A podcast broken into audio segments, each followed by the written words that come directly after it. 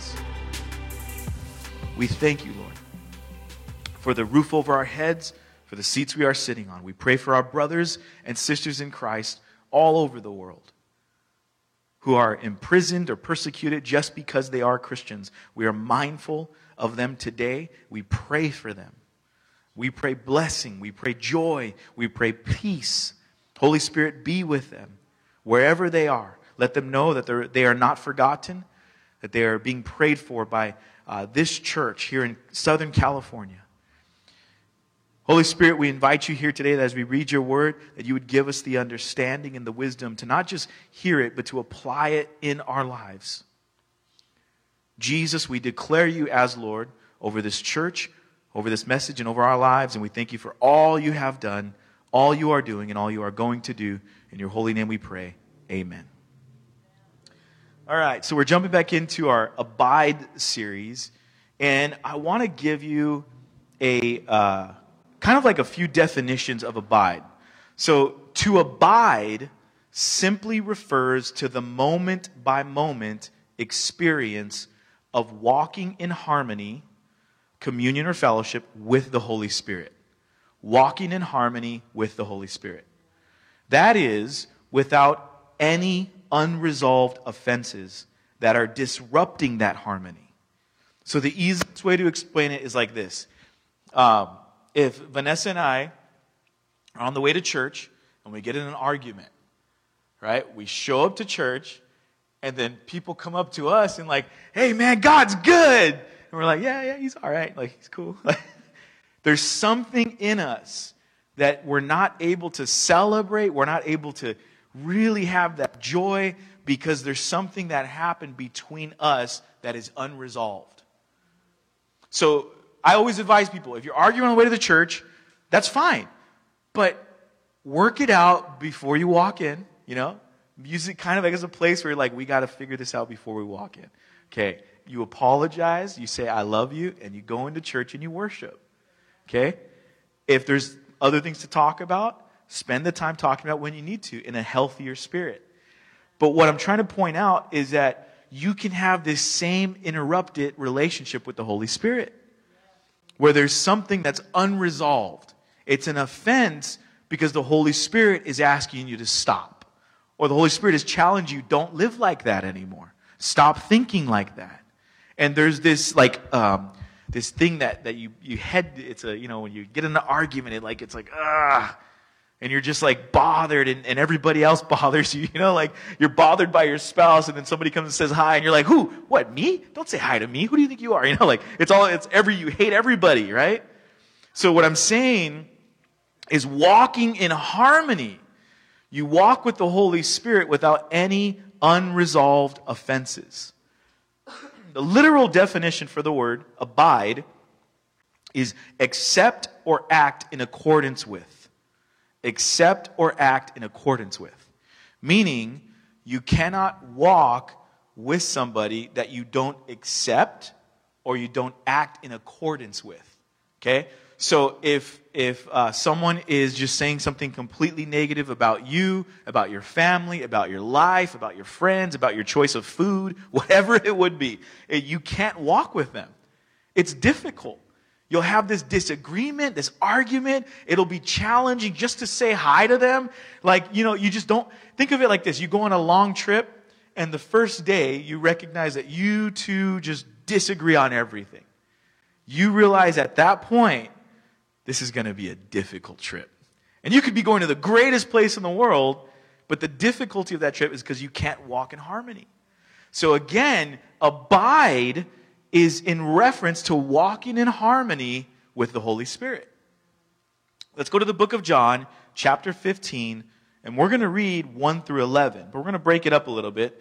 And if I could have somebody read chapter 15, book of John, verses 1 through 3. Somebody jump up and read that.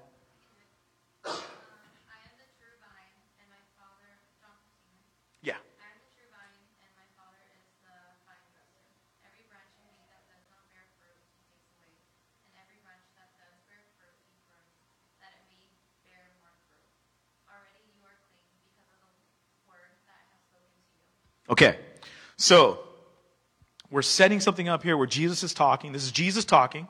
Okay, he's teaching us something. I am the true vine. Okay? And my Father is the vine dresser. Every branch in me that does not bear fruit, he takes away.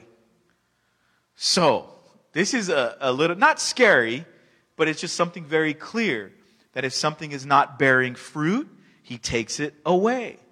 And every branch that does bear fruit, he prunes. Okay?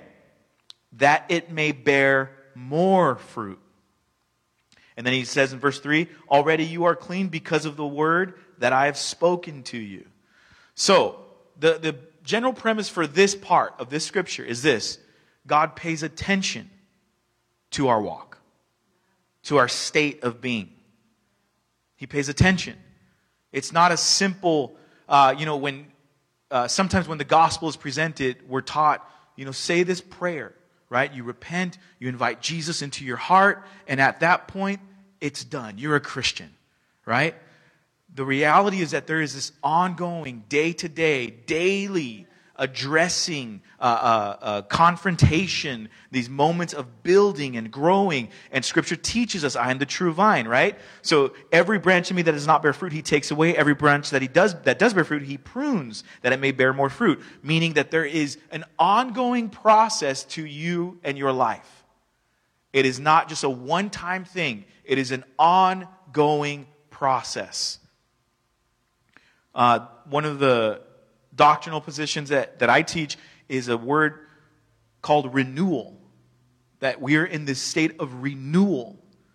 That we have repented, we have accepted Jesus as Lord and Savior, but now we're in a process of renewal. God's taking us through and dealing with us.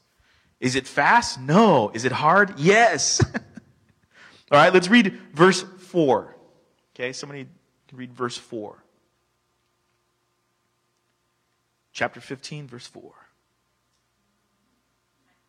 Yeah? Abide in me, and I in you, as the branch cannot bear fruit by itself, unless it abides in the vine. Neither can you, unless you abide in me. Okay. Now we're starting to get some depth to this, some understanding. Abide in me, and I in you, as the branch cannot bear fruit by itself. Let's stop there. Okay. We're going to have to define fruit a little bit, and we will. But what's being said here, if we are the branch, we cannot bear fruit by ourselves. We can't present something by ourselves. I like what Francis Chan, he gave an illustration. He had a branch from a tree, and he showed it to everybody. He said, this is a branch. Without the tree, it doesn't grow anymore. And he says, without the tree, it doesn't have no fruit. And he says, you can tape an apple to it. And you could say, there's fruit on that branch.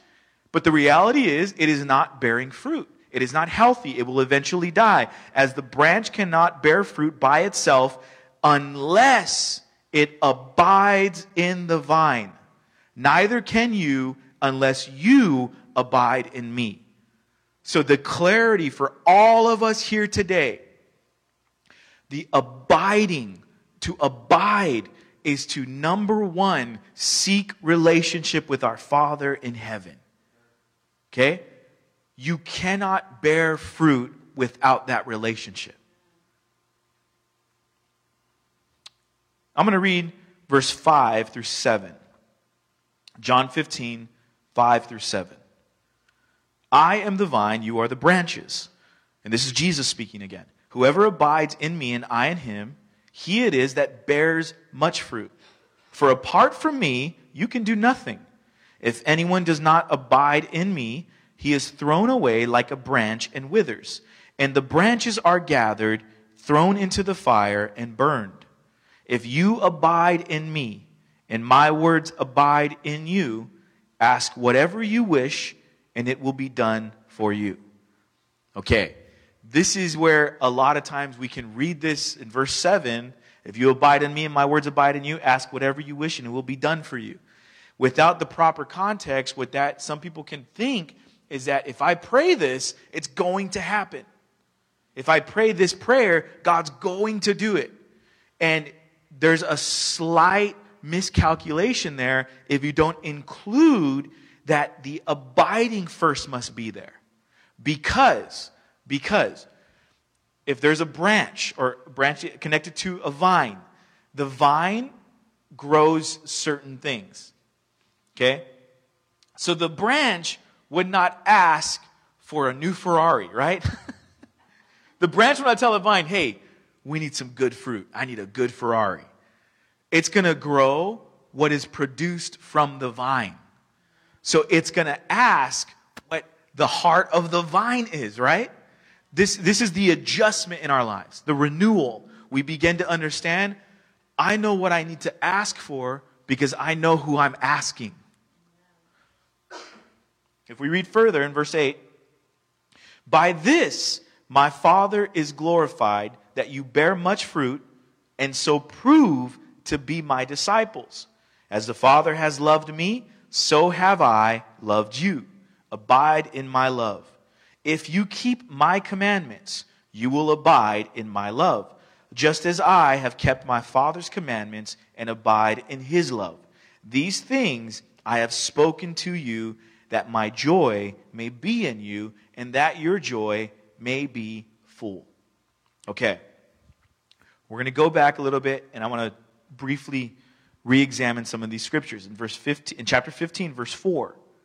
Okay? Abide in me and I in you, as the branch cannot bear fruit by itself unless it abides in the vine, neither can you unless you abide in me. In verse 4, and this is an excerpt from the Life Application Study Bible, it says, abide in me means to continue in a daily personal relationship with Jesus, characterized by trust, prayer, obedience, and joy. So what does abiding look like? Those things right there. Trust, prayer, obedience, and joy. Those are challenging. Let me say it like this. There are moments when you're looking to maybe make a life change or something's going to be different, and you don't know what's on the other side of that decision. Trust is hard when it happens like that. Right? You know those trust fall experiments? People say that they're fundamentally flawed because you can see the person before you fall into someone else's arms. Now they said blindfold everybody, put them up somewhere, and don't show them anybody else, and see if they fall still. Because there's a reality that when we trust God, it is one of the biggest challenges of our lives. Because we don't know what's going to come. We don't know what's going to happen. We don't know how it's going to happen. We don't have the solution. I've been in an ongoing conversation with different people in the past couple weeks where I'm saying, I don't have solutions for this. And I'm a solutions guy. Like, I have answers. Like, if you talk to me, you got some issues going on, man, I could, boom, we can source it out, structure it, get some framework. We can find an answer, find a solution. And there's some areas in my life right now that I'm like, I don't have the answers for this. I don't know what to do. And in this moment, as we look at the abiding, we understand that is trust. We say, Lord, I'm going to trust you. I don't know. I have to trust you. How do we build that trust? Through prayer. How do we live out that trust? Through obedience. If God asks you to do something, you do it, even not knowing, man, I don't know how this makes sense. I don't know why we would do this. And joy. Joy is another one, because there's a sense of obedience, right, where you may listen and do it, but you're angry. You're just bothered. Like, you know, I remember being a kid listening to my dad. I'm obeying, but I'm mad at you. You know, I see in my son sometimes. You know, hey, Isai, go pick up your room. You know, and like, Dad.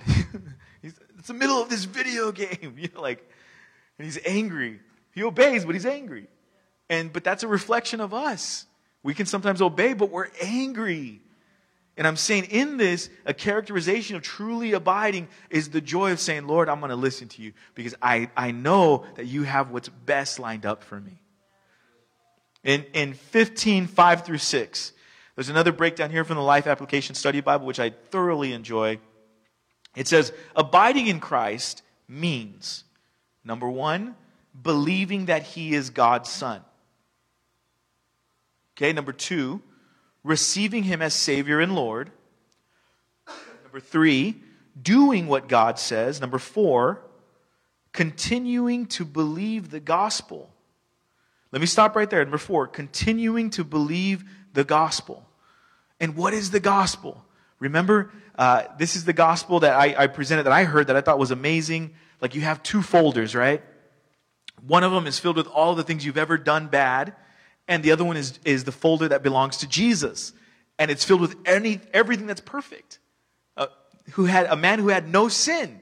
And the gospel is that they take the contents of what is in the folder that belongs to Jesus, and they put it in your folder, and they take the contents of your folder, and they put it in the folder that belongs to Jesus. And God's wrath is poured out on Jesus and not on you. That is the gospel. And this is the reality of what I'm saying. We continue to believe the gospel because we are sinful in our nature. We don't wake up every morning and are perfect and sin-free. I like what one pastor was saying today, and I posted it on Instagram. He was saying it's easy to believe that God died for, or Jesus died for the drug dealers and the gangbangers, right? It's easy to believe that. It's easy to believe all the wickedness that we see, and we're like, oh, Jesus died for them. You know, they need Jesus. But he says, but he also died for the gossipers, the sluggards, right? The ones who our sin is not maybe as overtly displayed, but it's maybe held within and tempered and disguised, and people see us and think we're perfect. Jesus still died for us. That is the gospel. And we continue to believe that in the abiding. And the fifth one, relating in love to the community of believers. That's one of the things we do. Abiding means we relate in love to the community of believers. Meaning this, we see other Christians and we don't despise them. We see other Christians and think like, man, awesome. I'm glad there's another Christian. Like, I celebrate. I love Pastor Sean Mandoli. I was just telling Vanessa, he is by far one of my favorite pastors because he is a real pastor. I say that because this guy could be in some huge ministry. But you know what he told me? Being part of a huge ministry, you can't pay attention to the people. You have so much of these other things to do that you can't pay attention to the people. And I was like, I believe him. Like, he is someone who is from a large ministry, but is pastoring a small church in Boyle Heights. And every time I get around him, I think like he's like a real pastor. He's a real one.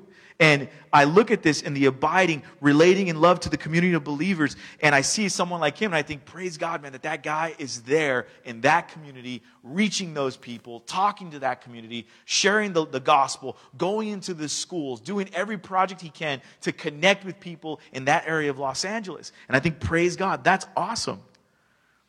That's part of the abiding, right? In 15 verse 8, it says, when a vine bears much fruit, God is glorified. For daily he sent the sunshine and rain to make the crops grow, and constantly he nurtured each tiny plant and prepared it to blossom. What a moment of glory for the Lord of the harvest. When the harvest is brought into the barns, mature and ready for use, he made it all happen. This farming analogy shows how God is glorified when people come into a right relationship with him and begin to bear much fruit in their lives. Okay. So, we need to understand fruit. Okay? Fruit, as defined in Scripture, is found in the book of Galatians chapter 5, verses 16 through 24. We keep reading this. Bear much fruit. No fruit, good fruit, bad fruit. But Galatians 5, 16 through 24. Maybe someone can stand up and just read that whole thing all the way through. Galatians 5, 16 through 24.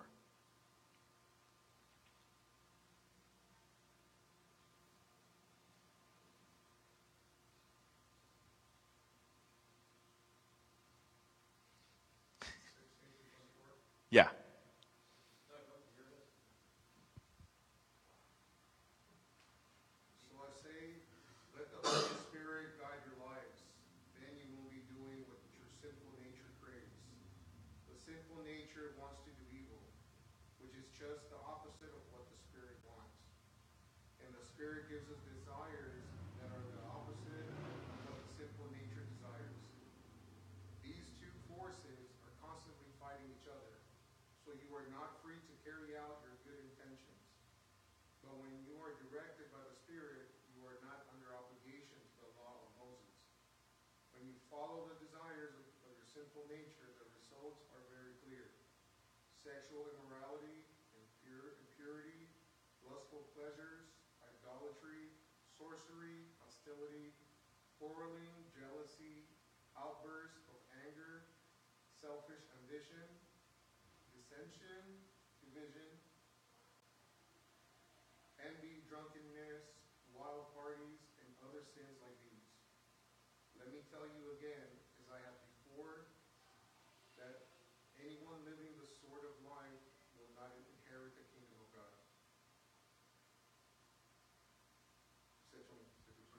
224, yeah. But the Holy Spirit produces this kind of fruit in our lives: love, joy, peace, patience, kindness, goodness, faithfulness, gentleness, and self-control. There is no law against these things. Those who belong to Christ Jesus have nailed the passions and desires of the sinful nature to his cross and crucified them there. Thank you. Okay, so Galatians 5:16-24, we read the whole thing for context because it shows us both sides of that coin. It shows us the fruits of the flesh and the fruits of the Spirit. So we examine it from a place. Number one, I will tell you this. You will probably find more often things that you are familiar with on the flesh side. Things that you battle with, that you deal with, that is an ongoing struggle, things that you want to get out of your life, so you're identifying it. And what I'm saying is this: the fruit of the Spirit is what is listed there. So when we talk about abiding, right? And we read John 15, and it says, "I am the vine, you are the branches, whoever abides in me and I in him, it is that bears much fruit." So we see now what the fruit is. Okay, the fruit is love, joy, peace, patience, kindness, goodness, faithfulness, gentleness, self-control. Let me explain it like this. These are the things that are our standards for Christianity. This is how we can begin to see how God is working in us. I think I've shared the story before, but there was a story of a pastor I know. He's a missionary. He was in a country that was divided racially. Okay, there was major segregation. There was wars being fought from one group and the other group. And he was part of those wars. He absolutely hated another race. And he went and fought in the war happily. He was a literal, killer. He's he's still a missionary to this day. He's a former rugby player. Okay, so you meet him and you're like, oh man, this dude's beefy. But you talk to him, and he's like, he just loves the Lord, and you're super nice guy. He's always like, hey, come over, let's barbecue, let's hang out. And so we're talking. He starts telling me his testimony, his story, and he says, it wasn't all at once that God changed me. I had so much hatred in my heart. He says, the neighborhood that I lived in, we didn't allow anybody from that other race in that neighborhood. He says, as a matter of fact, I should be in prison because we killed people that walked in. And I was like, what? Excuse me? He starts telling me the whole story, his testimony. He's like, I hated them. I had such hatred in my heart. And he says, I started going to church. God started dealing with me. And I found myself at this church service. And he says, and I was leaving. And it was a hot day. And he says, I was leaving. I see somebody that it would have normally have tried to kill. And God told me, give him a ride. And he said, he started and he pulled over, and he let the guy in. He told him, hey, where are you going? I'll give you a ride. So the guy gets in, and he said he had a cold can of soda sitting on his, the cup holder near his dash. And he told the guy, hey, are you thirsty? Have some. And the guy was like, no, I'm okay. And he's like, no, have some. Go ahead. And he said the guy opened it, drank some, and then handed it to him. And he said he got it and he drank some and he put it down. And he said he didn't realize what had just happened until he dropped the guy off and got home. He said God had changed him. And he said he began to see the fruit of the Spirit: love, joy, peace, patience, kindness, goodness, faithfulness, gentleness, self-control. He said he began to see it evident in his life. And he said he had no way of arguing that he was now a Christian. And here was a man that, his whole story is crazy, man. He was not only a murderer, he was a killer, he was a drunkard. His wife now would go carry him home from the bar. He was so messed up. And his story now is just how the fruit of the Spirit, how the abiding in Christ began to change him. And the things that started growing out of him was the fruit of the Spirit, because he was connected to Jesus. See, we abide and we continue in a daily personal relationship with Jesus, characterized by trust, prayer, obedience, and joy. His testimony was a moment of obedience where the Holy Spirit said, pick him up, And he stopped and picked him up. Obedience and joy in Jesus. And it is by his power that we produce the fruit. That's the miracle in all of this. You and I were not called to make the fruit appear. That's the good thing, right? We don't have to make it happen. We still get angry. There's things that God's still dealing with us, but we don't have to make it appear. It is we are called to abide in the vine, be connected to the vine. It is the vine, the branch, and then the fruit. What's important in all of our life, every single one of us, is not what we do for God. It's what God does through us. It's not what we do for God. It's what God does through us. We're a branch. We're a conduit.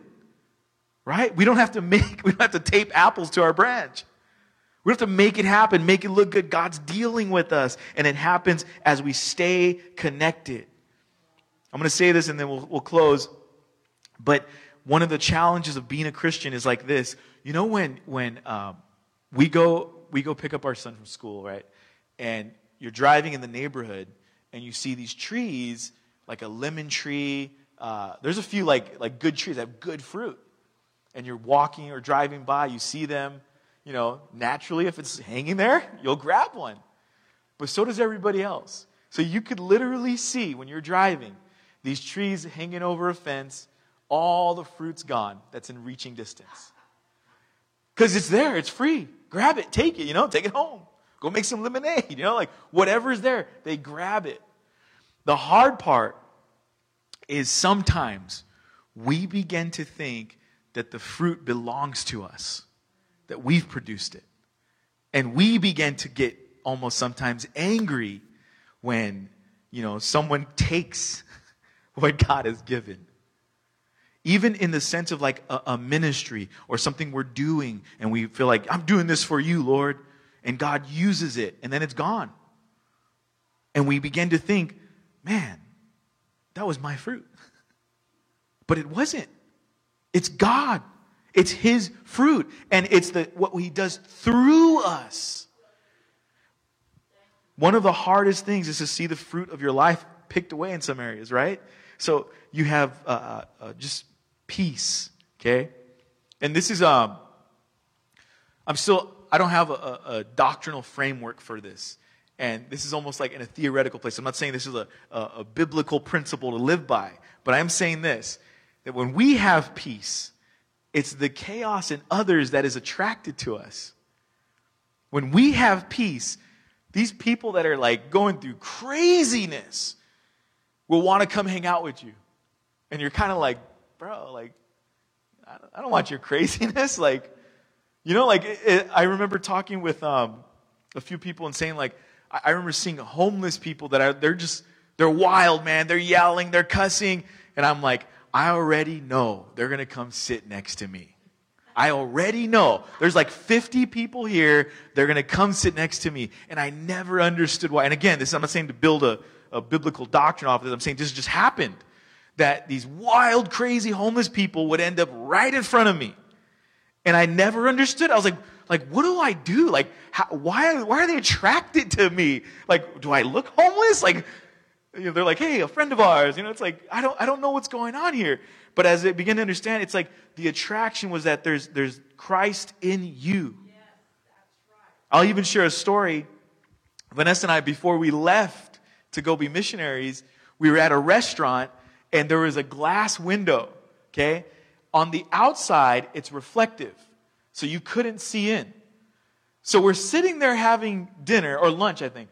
And we're sitting there and we're talking, and this homeless guy comes up to the window and just starts banging and cussing. And I'm like, what is going on? Like what did we do? And then I realized he can't even see in, though. Like, why did he pick our table out of all the tables? And what I'm saying is that when you're walking, you're abiding in Jesus, all the brokenness will see the wholeness, and they'll come try to pick the fruit. And what I'm saying is in that, that's okay, because that fruit will grow again, okay? The peace that they're seeking, you can share with them. You can give to them, okay? And it's okay if you feel like, man, but I'm not at peace right now. You're part of the vine. It's going to grow again. It's going to come again. You'll never run out. As long as you're connected to the vine. Melvin, you can come up and strum. But fruit may grow on us so that others may be nourished. And I want you to stand. I got one last point, and I'm going to hand it over to Pastor Menchaca. But fruit may grow on us so that others may be nourished. My last point would be this. What is produced is not just for you. Okay? Let me say it like this. What is produced is not just for you. What God does through you is not just for you. There are those around you that God's going to